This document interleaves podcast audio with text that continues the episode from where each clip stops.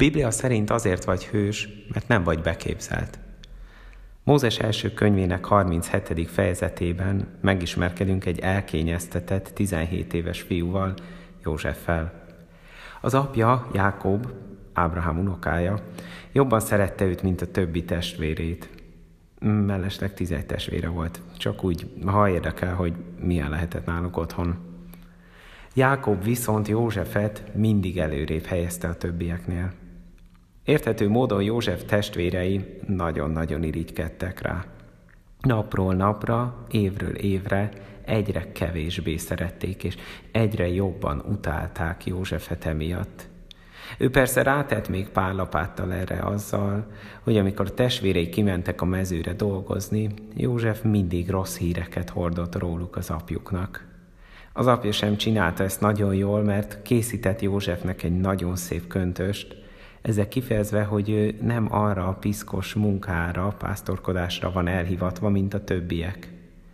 A testvérek erre már kezdtek igazán dühösek lenni.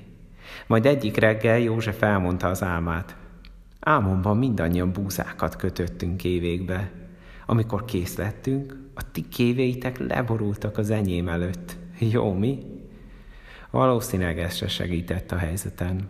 Majd másnap reggel folytatta. Most pedig azt álmodtam, hogy apa és anya, a nap és a hold, mi pedig mind csillagok vagyunk, és aztán képzeljétek, mind leborultatok előttem. A bátyai nem sokkal bírták ezeket. Az első alkalommal, amikor lehetőségük volt rá, eltervezték, hogy eladják szolgának Egyiptomba. Bedobták egy kútba, hogy ott várja meg a sorsát. Aztán ott hagyták. József ordibálását meghalva kimentette őt valaki a kútból, mielőtt a testvérei eladhatták volna, de ő egy rabszolgakereskedő volt, és végül így is elvitték Józsefet el Egyiptomba, hogy eladják valakinek. Így is, hogy még a testvéreitől sikerült megmenekülnie. A testvérei pedig azt hazudták otthon, hogy egy vadállat ölte meg őt. Ebben a történetben, mint a legtöbb valós történetben, mindenki különböző szinten felelősségre vonható. József sem segített sokat a helyzeten. Isten őt meg akarta erősíteni azzal, hogy megmutatta neki, mi a terve vele. Tényleg nagy dolgokat visz majd véghez. Nem kellett volna ezzel pedig dicsekednie.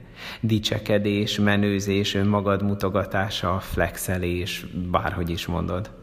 Sajnos nagyon sokszor erre bátorítanak minket.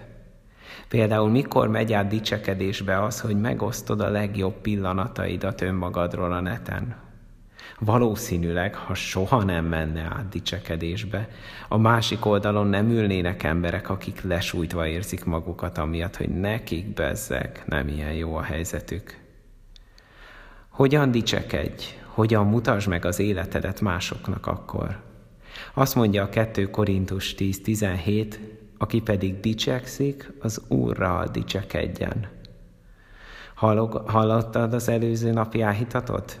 Arról volt benne szó Ábrahám élete alapján, hogy Isten ad neked csodálatos dolgokat. Vannak csodálatos dolgok az életedben? Az mind Istentől van. Joga van rá, hogy ő neki köszönt meg, és hogy a többiek is az ő nagyságát ismerjék el, ne a tiédet. Egy kis feladat a végére. Írj le öt dolgot magadról, amiben jó vagy, és öt olyan csodálatos dolgot, amik körülötted vannak, emberek, tárgyak, a környezeted, és imádságban ismerd el, hogy Isten milyen jó és hatalmas, hogy ezeket megadta neked.